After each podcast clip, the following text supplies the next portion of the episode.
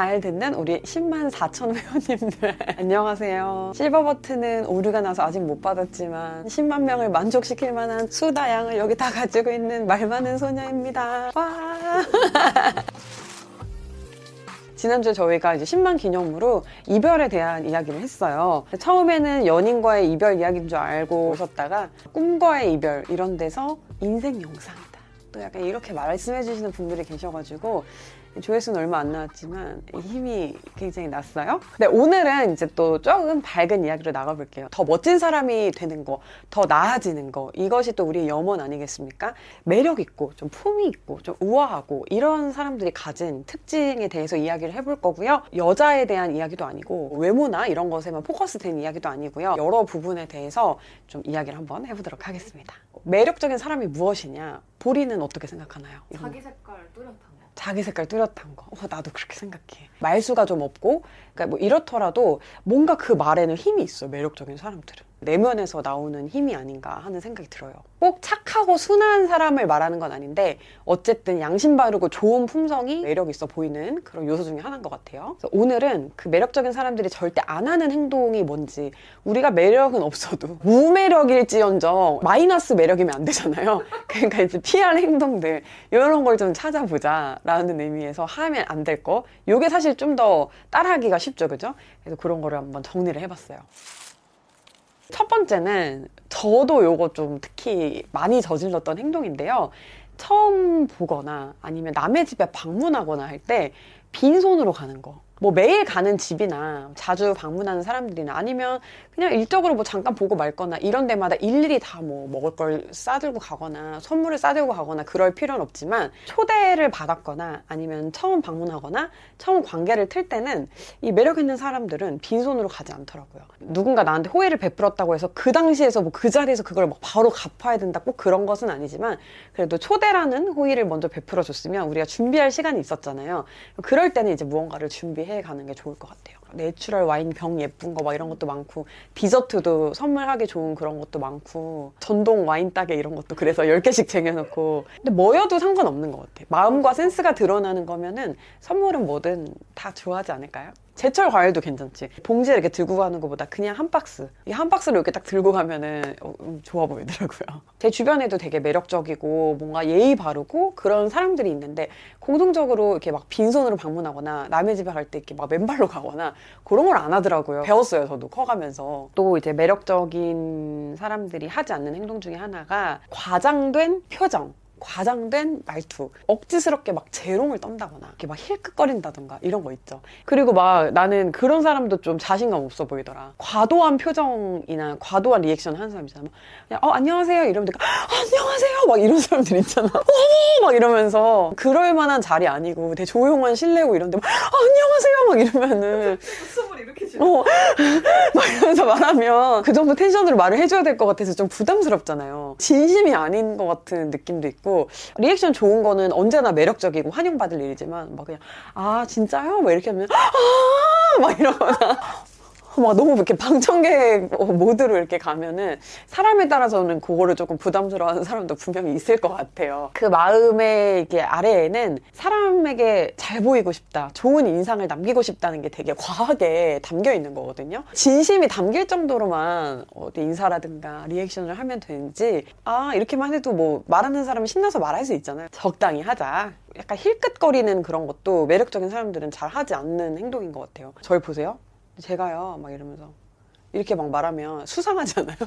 사람을 쳐다볼 때도 그냥 이렇게 어 이렇게 쳐다보거나 아니, 어 이렇게 쳐다보면 되는데 막 막 이렇게 쳐다보면 좀 너무 미심쩍잖아요. 그런 사람 보면은. 또 내가 만약에 눈을 자꾸 막 이렇게 이렇게 하는 버릇이 있다거나 눈을 이렇게 피하는 버릇이 있다. 고쳐보는 게 좋을 것 같아요. 그 사람 눈 잘 못 보는 사람 있어요. 아, 아니야. 그래서 이렇게 말 이렇게 하는 사람들이 있거든요. 근데 그럴 때 팁이 그거래요. 광대를 보래요. 이렇게 말하면 내가 너 광대 보는 거 티나? 전혀 그냥 너의 눈을 보면서 말하는 것 같잖아. 근데 눈빛을 이렇게 직방으로 안 받으니까 약간 이 중안부? 여기, 아, 인중. 이런 데 이렇게 봐주시는 게 팁이라고 해요. 저는 개인적으로 돈 낼 때 되게 눈치 보는 거 있잖아요. 되게 사람의 매력을 깎아내린다고 생각을 해요. 쏘라는 말이 아니고요. 더치페이를 만약에 할 상황이면 눈치를 보지 말고 어 뭐 누가 계산하고 나눠서 낼까? 뭐 내가 계산하면은 뭐 나눠서 낼래? 요즘 뭐 토스, 카톡 이런 거 너무 잘 돼 있잖아요. 그래서 그런 식으로 하면 되는데 누가 낼까? 내가 혹시 얻어먹을 수 있을까? 약간 이런 식으로 눈치를 본다거나 아니면은 막 아, 오늘도 내가 써야 되나? 아, 돈 내기 싫은데 뭐 이런 식으로 한다거나 돈 가지고 이거를 정확하게 태도를 못 하는 거 이것도 좀 매력이 떨어지는 것 같아요 나의 어떤 계산이 정확함 이런 거를 숨길 이유도 없는 거고 남에게 굳이 공짜로 뭔가 얻어먹을 거 그런 거를 기대할 필요도 없는 것 같아요 돈에 있어서만큼은 정확한 걸 사람들이 비난하지 않을 것 같아요. 그리고 관계가 오래 가면 갈수록 셈 정확한 사람들이 편하면 편했지 불편하지 않더라고요. 굳이 돈 없다고 자존심 상할 필요 없다고 보거든요, 저는. 그런데 괜히 뭐 자존심을 세우거나 자존심이 무너지거나 그럴 이유가 없으니까 그냥 의연한 마음을 가지는 게 음, 그런 태도를 가지는 게 좋을 것 같아요. 그 돈 앞에서 우물쭈물 하지 않는 것도 굉장히 중요할 것 같아요. 그리고 또 매력적인 사람들이 안 하는 행동은 더러운 짓이죠. 그러니까 위생적으로 더러운 짓인데 참 제가 살면서 느끼는 게 이 사람마다 위생의 기준이 너무나도 달라요. 팔팔 끓는 냄비 같은 거에 찌개 같은 거 같이 퍼먹고 막 이랬었잖아요. 먹던 수저나 젓가락 같은 거 되는 것도 그냥 또 아주 친하거나 그런 사이면 괜찮을 수 있지만 먼저 어 이렇게 한국 스타일 오케이? 뭐 약간 이런 거 이렇게 양해를 한 번씩 구하는 것도 괜찮을 것 같아요. 근데 요즘엔 한국도 안 그런다 그지? 다 개별 접시 많이 쓰고 저는 개인적으로 되게 싫어하는 게 이거예요. 밥 먹을 때. 코를 같이 먹고 있다는 생각이 들어가지고 이게 너무 좀 이런 행동이 이제 굉장히 비위가 상하더라고요. 이 위생 기준에 따라 굉장히 비위가 상할 수도 있겠다 하는 짓들은 안 하는 게 또 매력적일 것 같습니다. 이제 언행에 있어서 그 매력적인 사람들이 잘 안 하는 거는 저는 욕이라고 봅니다. 일단 여기에서 저는 마이너스 한 1000점 정도로 깎였어요. 욕이 너무 시원해요. 이만한 어떤 자기 표현이 없어. 그래서 스스럼 없이 이렇게 좀 쓰는 편이었는데 가끔 제가 이렇게 욕을 하면 되게 놀라는 사람들이 있는 거예요. 저런 저속한 말을 쓰는 사람이 있구나. 실제로 이런 눈으로 저를 쳐다보시는 분들이 있었어요. 나는 그냥 재밌게 하자고 표현을 하는 건데 저 사람은 이게 되게 불쾌할 수 있겠구나. 내가 하는 거 싫어하는 것처럼 싫을 수 있겠구나라는 생각이 들더라고요. 그리고 마찬가지로 너무 이제 막 유행어 같은 거 많이 쓰고 이러면 대화에 좀 단절이 생기잖아요.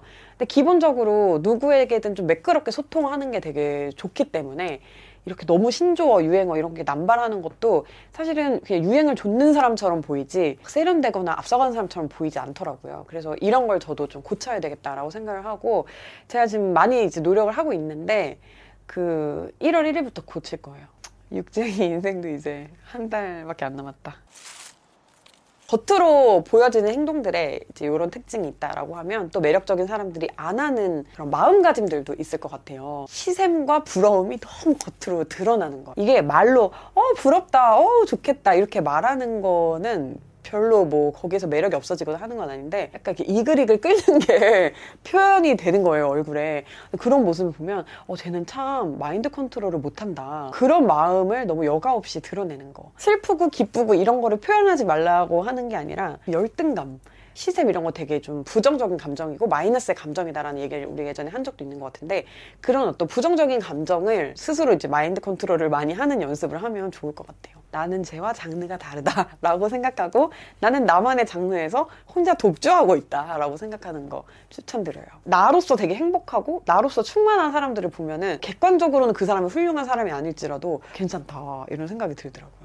그러니까 아마도 사람들은 행복한 사람의 그 행복을 되게 대단하게 보는 것 같아요. 남에 대해서 무조건 신경 쓰지 않아야 되냐는 아니고 남의 훌륭한 점에 대해서 리스펙을 한다든지 잘 알아챈다든지 이런 건 오히려 매력이 상승하는 행동이라고 생각 을 해요. 그러니까 누군가의 노고를 눈치를 좀 잘 챈다든가 고마움을 좀 잊지 않고 표현을 한다든가 아니면 대단한 사람에 대해서 정말 진심으로 박수를 쳐줄 수 있는 태도 이런 건 진짜 마음이 넓어야 나오는 거. 이거는 제 행동도 있었고 그동안 대부분의 사람들이 한 번씩 이렇게 뭔가 인생이 힘들 때마다 좀 하는 행동들인데 물어보지 않은 거에 대해서 굉장히 자기 설명이나 해명을 하는데 시간을 많이 쓸 때가 있어요. 그래서 자기 설명이나 해명을 하지 말라는 게 아니고요. 뭐 내 행동에 대해서 설명을 해주는 거는 그게 사실 우리 대화의 본질 아니겠어요? 나에 대해서 이제 이야기를 하고 들어주고 하는 게. 근데 이 대화와 소통이라는 게 듣는 사람도 고려하면서 해야 하는 것이잖아요. 별로 알고 싶지 않은 이야기에 대해서 그 대화에 너무 대부분의 시간을 잡아먹으면서 막 이야기를 하는 거는 주변 사람을 배려하지 않은 행동이라고 느껴지기도 하고 매력이 좀 떨어지는 것 같아요. 그런 걸 해야죠. 사람끼리 그러기도 놀기도 하면서 또 지내는 게 또 친구 사이고 연인이고 가족이고 하지 않겠어요? 하지만 이제 지나칠 때는 사람들이 멀어질 수 있다는 거 항상 기억을 해두시면 좋을 것 같고요. 마찬가지로 또 TMI를 너무 많이 발설하는 사람들도 좀 별로였는데 저는 이 TMI 발설의 경우에는 잘 아는 사이끼리보다는 좀 처음 보거나 몇 번 안 본 사이에 이런 걸 말하면 되게 당황스러울 때가 있어요. 갑자기 마음이 막 가까워질 수는 있지만 그래도 선이라는 게 있잖아요. 시간이 주는 깊이가 있는데 그게 아직 쌓이기 전에 그리고 이 둘의 관계가 어떻게 발전될지 알지 못하는 그런 시점에서 갑자기 너무 자기의 뭔가 약점이라든가 어두운 면이라든가 안 물어봤고 대화의 가운데 이게 별로 필요가 없는 요소인데 그런 걸 막 누군가 말할 때가 있어. 근데 갑자기 이 얘기를 나한테 왜 하지? 내가 어떻게 반응을 해줘야 되지? 처음 만난 애한테 왜 이런 걸 내가 알고 있어야 할 이유가 있나? 갑자기 훅 치고 들어오는 느낌이 들면 당황스럽잖아요. 그러니까 뭐 안 됐다 뭐 이렇게 말할 수도 없고 아, 잘 됐네 뭐 이렇게 말할 수도 없고 그러니까 대부분의 특히 좀 개인의 불행이라는 게 누군가가 뭐라고 평가를 하기가 좀 그런 것이잖아요. 그러니까 아 그랬구나 이외에는 사실은 별로 반응해줄 수 있는 말이 없고 좀 분위기가 쎄해질 수 있는 것 같아요. 그래서 뭐 처음 만날 때는 여기까지만, 두 번째 만날 때는 여기까지만이라는 법칙은 없지만 그냥 우리가 눈치껏 사회생활 했으니까 알 수 있잖아요.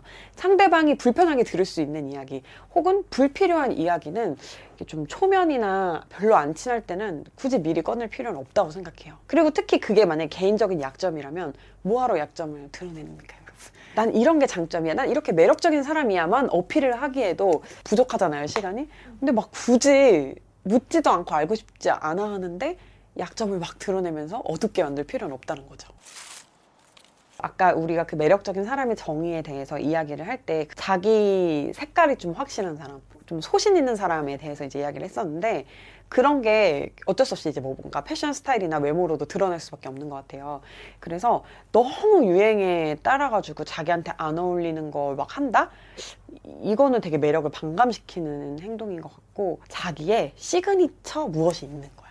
그래서 어떤 사람 보면 뭐 백발의 숏컷이 생각나고 어떤 사람 보면 빨간색 안경테가 생각나고 어떤 사람 보면 스카프가 생각나고 그 사람만의 라이프 스타일이나 생각을 보여줄 수 있는 시그니처 무언가가 있으면 사상이 좀 전달이 되고 개성이 좀 표현이 되는 거라서 개인 branding을 하기 굉장히 용이해요. 여러분들의 또 취향을 담을 수 있는 그런 걸 한번 개발해 보시는 것도 매력을 높일 수 있는 방법이 아닐까 싶습니다. 이 매력적인 사람들의 가장 공통적인 특징은 그 특유의 매력으로 사람을 끌어들인다는 거예요. 누구나 내가 이제 인기가 많고 싶지, 어, 내가 이렇게 골라서 만나고 싶지, 아무도 나를 안 만나고 싶어 했으면 좋겠는 사람은 없잖아요. 다 우리는 마음속에 관종의 피가 흐르고 있어요. 자주냐, 가끔이냐, 그런 욕구가 그럴 뿐이지, 누구나 이제 매력적인 사람이 다들 되고 싶을 거라고 생각을 해요. 사실 사람들은 모르지만 나 되게 괜찮은 사람인데, 어, 이거 좀 표현해 볼까 하는 것들이 있다면, 여러분들 또 오늘 말씀드린 거 바탕으로 좀 자기만의 거를 어, 개발을 해보시는 것도 좋을 것 같고요. 그리고 진짜 내가 이런 행동은 어, 매력을 감소시키는 건데 모르고 있었다라는 게 오늘 있다면은 고치려고 노력하고 더 나아지는 그런 내 모습을 보는 것도 되게 재밌을 것 같아요. 말 많은 소녀 오늘의 수다는 여기까지입니다. 여러분 모두 잘 자요.